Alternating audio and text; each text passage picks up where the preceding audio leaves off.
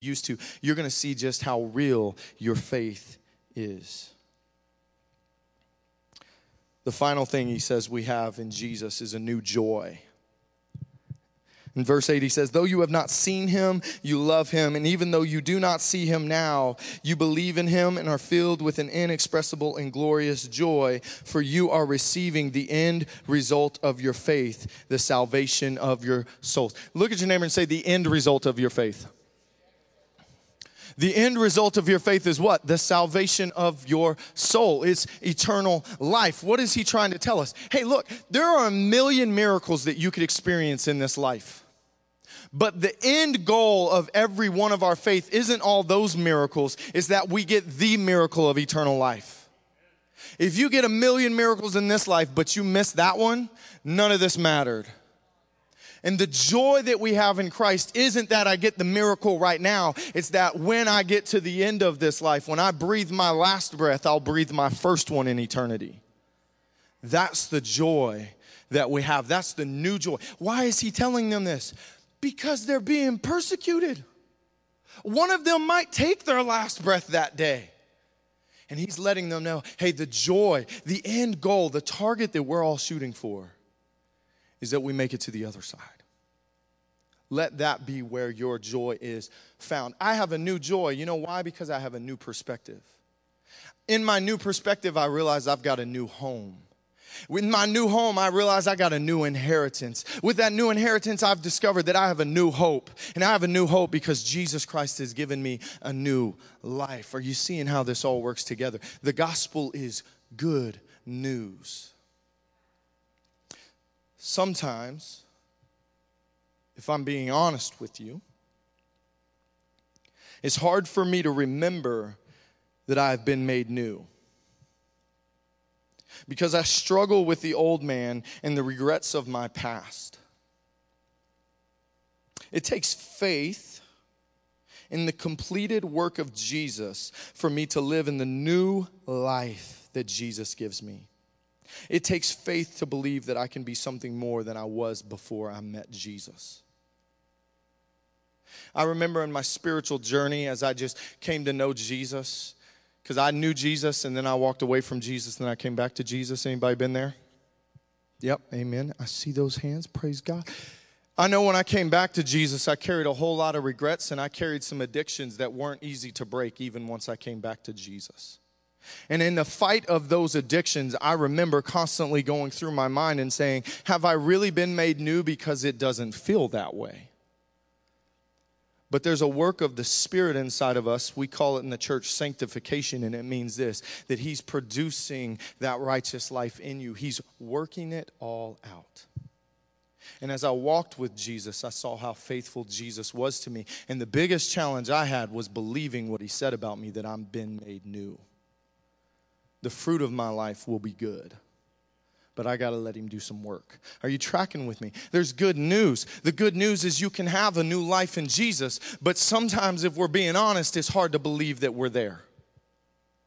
It takes faith. You got to have faith in what Jesus said to walk in the new life that He's given you. Sometimes, if I'm being honest, it's hard for me to see the hope that I have in Jesus because this life can be hard because tragedies happen, because I make mistakes. And in those moments of darkness, it's hard to remember the hope that I have in Jesus. That life won't always be this way, that evil won't win, that sorrow won't endure, and that all things will be made new. I know the truth that there's hope in Jesus, but sometimes life gets at me and it's hard to believe it. Any of you ever been there?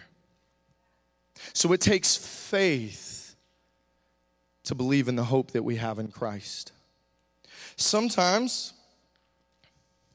if I'm being honest, it's hard for me to value my eternal inheritance in heaven over the things of value here and now.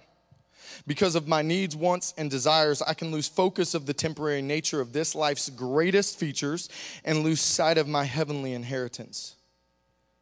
Sometimes I value what's now more than I value what's to come. I remember when I was interning and I was not paid. I interned for seven years and didn't even get a wife. Actually, I did get a wife out of it now that I think about it. Never mind. I interned here for seven years and all I got out of it was a wife. No, I'm kidding. It's, I think she's in here. I, nope, she's not in here. She left. I can say it and it's not being recorded, so we're good. I interned for seven years and didn't get paid. You know what everyone loved to tell me? Boy, you're storing up treasure in heaven. You know what I love to say back? That treasure in heaven don't buy no food on earth. So, sometimes I know I've got an inheritance in heaven, and I'm so grateful that my eternal inheritance is going to last for eternity. But sometimes, because of what life's doing at me, it's hard for me to see it. Are you, are you tracking with me? But Peter wants us to remember hey, your inheritance isn't here. This stuff fades, it diminishes, it loses value. Keep your eye on what matters. Right?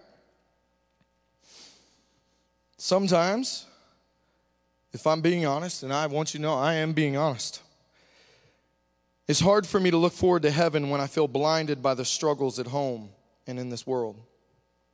It's hard for me to imagine sometimes that such a perfect place exists when sickness, suffering, sorrow, and death seem to have the upper hand right now. Man, sometimes I lose, lose, lose sight of the new home that I have in Jesus when I look at the home I'm in right now and I see the struggle. You guys tracking with me? It's hard to reconcile. If God is so good, why do these things happen? But Peter wants us to know, and he's saying to an exiled church, a church that's suffering and being persecuted, he wants them to know hey, there's a hope. Don't lose sight of it. Don't lose sight of what you're going to get, the new home that you have that's eternal. Are you tracking with me? Sometimes it's hard for me to keep a new perspective on life when I go through some of life's worst moments. It's hard for me to remember the value of my faith being tested. It's hard for me to see the point in some of the suffering we experience. And sometimes, if I'm being honest, it's hard to hold on to the joy of the salvation that's coming when I'm going through the battle right now. And I think that's called being human. I think that it's important for us to realize that we can know truth I have new life in Jesus. I have new hope in Jesus. I have a new inheritance in Jesus. I have a new home in Jesus. I have a new perspective in Jesus. And I have a new joy in Jesus. But the Bible doesn't hide from us the reality of life is going to come at you sometimes. If I'm being really honest with you, I feel like I have pretty strong faith in a lot of different areas. You could ask my wife, money is not a concern for me. And I don't say that in a bragging way, and it's definitely not because I have too much of it. It's just, I ain't worried about that part. Like, I am just confident that God will meet my needs in that way. And I just, it's just in me. I don't know how to explain it. It's there, and I know it's not there for everybody. But for me, it's just not a struggle. You want to know what is hard for me? When my babies get sick. You want to see me at my weakest point it's when one of my kids are sick. We just recently, my youngest, Micah, he's, he's a year and a half old, we got croup for the first time, that nasty thing of the devil. Any of you, your kids have croup before? Yeah, a couple of you. Yeah, yeah. My kid got croup for the first time. We didn't know what it was, and if Jessie Compton was in here right now, she could she could verify the story.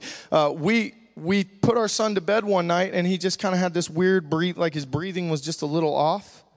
As we go through the night, his breathing got worse and it got weirder. And we wake up in the morning and he's like really struggling to breathe. I mean, it's just not normal. And there ain't nothing that I've experienced in life that freaked me out more than my child not breathing right. You got to be able to do that to live, you know? And so my wife took him to, to urgent care. And we get to urgent care, and God bless the young lady that was working at urgent care, but she did not know how to stay calm. And so she's telling my wife, we got to call the, the squad right now. You know, his, he could flip at any moment and just stop breathing. And, and my wife, thankfully, is not like me. She's rock solid. I mean, she just doesn't, she's not phased by anything in the whole world. It's really amazing. So she calls me and she's telling me this, and I am not rock solid. I'm losing my mind. What do you mean they're calling the ambulance? What do you mean he might stop breathing at any minute? We just sent him there so they would help him breathe. What is happening? And I'm I'm losing it. If I can be real honest with you, I'm losing it. So I get off the phone with my wife and I call Jesse Compton because that's what every good Christian does. Is they don't pray first. They call the only doctor they know. And so I call Jesse. I'm like, "Jesse, this is what they're telling me. And and Jessie was great and she's just like, hey, it's probably just this. They're going to take him to the hospital and just do this, and he's going to be just fine. And before I lost it and started crying uncontrollably, I was like, okay, thank you, bye. And I hung up, and then I just started crying. I'm being honest right now. I regained my composure enough to call Pastor. I get Pastor on the phone. I'm like, Pastor, my kid's, he's not breathing, Pastor. I think he's gonna, I think something bad's gonna happen. They're trying to get the ambulance, and I'm just, I'm barely able to talk. And Pastor just so good. You know, he's just good. Tim, it's gonna be okay. God's bigger than this. I know, Pastor, but he's just not breathing right. I mean, I saw him. He's, it's gonna be okay. Let's pray. And Pastor just prayed. And he was like, You're going to be okay? And I mustered up enough courage to stop crying uncontrollably. And I said, I'm going to be okay, Pastor. And I hung up the phone with him and I lost it again. And then I called my parents. I don't know why I called my parents. I couldn't talk. I was crying so hard. But I called them and they're like, What's going on?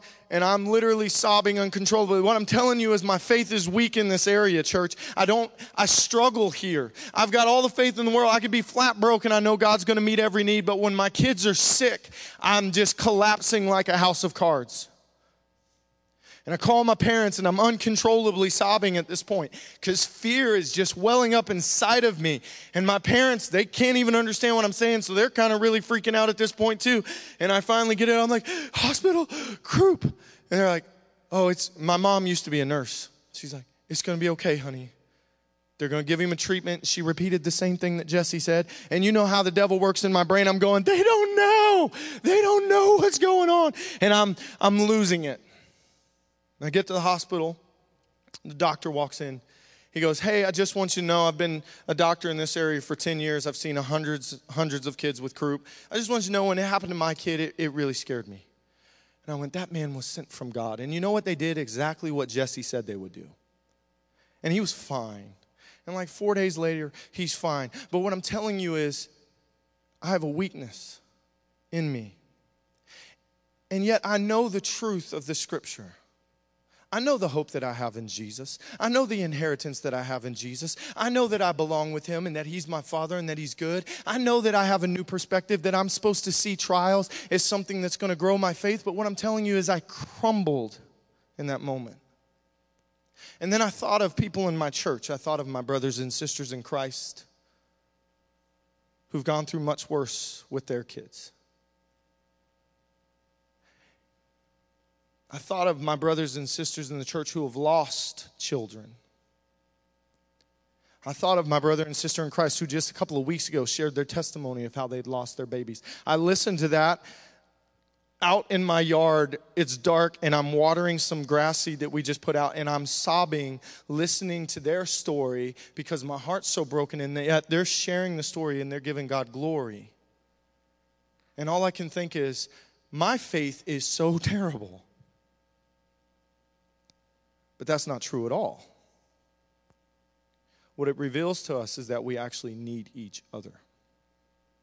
I don't know how they got through it, and I don't know how they maintained their faith through something like that because that's where I'm weak. And I can know the truth, and you can know the truth. You can be convinced of all the things that Peter says that we have in Jesus, and you can still struggle. So, what are we supposed to do? How do we walk in this life where we can know the truth of Jesus that I have a new life, I have a new hope, I have a new inheritance, I have a new home, I have a new perspective on trials, and I have a new joy in Jesus because I know what the end result of my faith is going to be, and God will be faithful to me. But what do I do when the trials of many different kinds start to weigh me down? What do I do? I've got three things for us, and they all take faith. The first one is this we got to be confident in Jesus' love for us. In John 13, verse 1, tor- towards the end of that verse, John tells us this, and I think it's one of my favorite scriptures. It says, Having loved his own, talking about Jesus, having loved his own who were in the world, he loved them to the end. Jesus will not give up on me. Jesus will not give up on you. In the moments when you know the truth and you're failing to live by it, Jesus isn't giving up on you. He loves you and He will love you to the end. If we're gonna make it, if we're gonna persevere, we have to be convinced of Jesus' love for us. The second thing we need to do, we find in Hebrews 12, verses 1 through 3. It says, Therefore, since we are surrounded by such a great cloud of witnesses, let us throw off everything that hinders and the sin that so easily entangles, and let us run with perseverance the race marked out for us fixing our eyes on Jesus, the pioneer and perfecter of faith. For the joy set before him, he endured the cross, scorning its shame, and sat down at the right hand of the throne of God. Consider him who endured such opposition from sinners, so that you will not grow weary and lose heart. If we're going to make it, we have to be convinced of Jesus' love for us, that he'll never give up on us. We have to fix our eyes on Jesus. Why? Because he's the pioneer and perfecter. He's the one that started me in my faith journey when he called me to come and follow when I answered, and he's the one that says he'll finish it for me. He's going to get me to the end if I keep my eye on Him. The third thing that we got to do, we find in Hebrews 10, verses 23 through 25. Says, Let us hold unswervingly to the hope we profess. Even when you know the truth and life is throwing everything at you to try to get you to not believe it, you hold unswervingly to that hope. For he who promised is faithful. And let us consider how we may spur one another on toward love and good deeds, not giving up meeting together as some are in the habit of doing, but encouraging one another, and all the more as you see the day approaching. When I'm at my weak point, I need my brothers and sisters in Christ who are strong in that area to come and bear my burden with me. And I, I feel ashamed, honestly, to admit how weak I am in that area. I mean, it is every time I will collapse like a deck of cards. I mean, it's just how weak I am in that area. And I marvel at people who just go through such incredible like difficulties with their kids and their health. I just marvel at. I think it's the greatest faith you can have in the world is a parent who can walk steadfastly through a struggle with their kid. So I need those people in my life. And you need me if you're someone that struggles with trusting God for provision. Why? Because I'm confident. I just know God's got me in that way. Why I can't believe that for my kids when they're sick, I don't know. But when it comes to God's provision for, for physical needs like food and money and stuff, I'm good. Let's go. How are we going to do this, church? Here's what I know we're not doing it alone. Because at some moment, you're going to hit the place where even though you know the truth, you're going to collapse like a deck of cards and I'm going to be there to put my arm in yours, and we're going to walk together towards the target, the end goal of our faith, the salvation of our souls. We're going to do it together because Hebrews says that's the only way we're going to get there.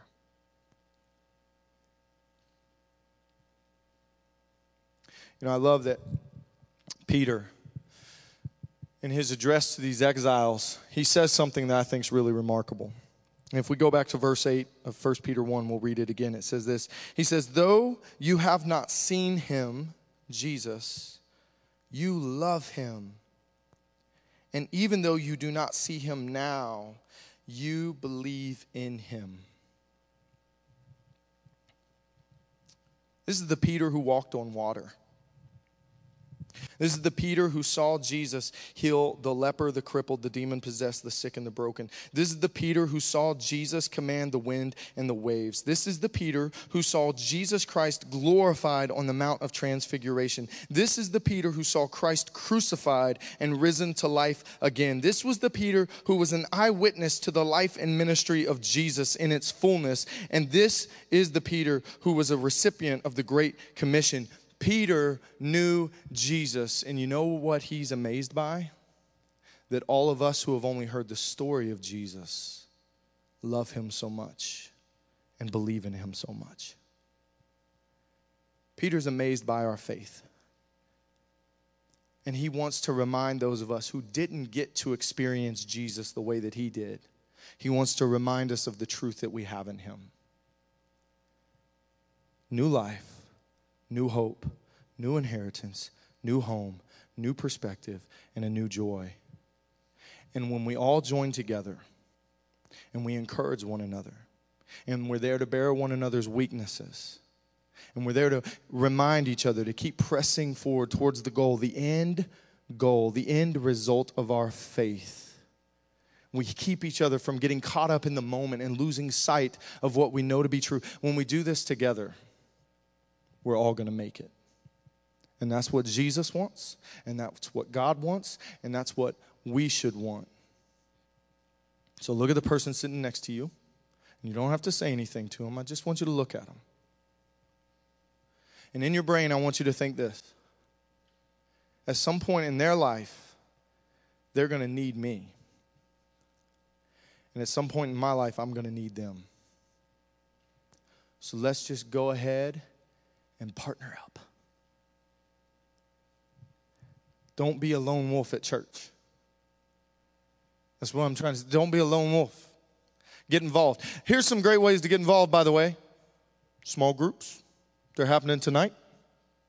Home groups, they're happening this coming Sunday. It's a great way to get plugged in. You know what would be a great thing for you? Come to a home group, smaller group of people, and when you're having a moment, you can say, Hey, I'm struggling in my faith this week right now. I need some people who can believe in this area to come and join with me. You know what I'm saying? We, we do things to get us around other people so that we can encourage one another and build each other up. I think when Hebrews says, Don't, don't like neglect joining together, I don't think it just means come sit in a pew and don't talk to anybody.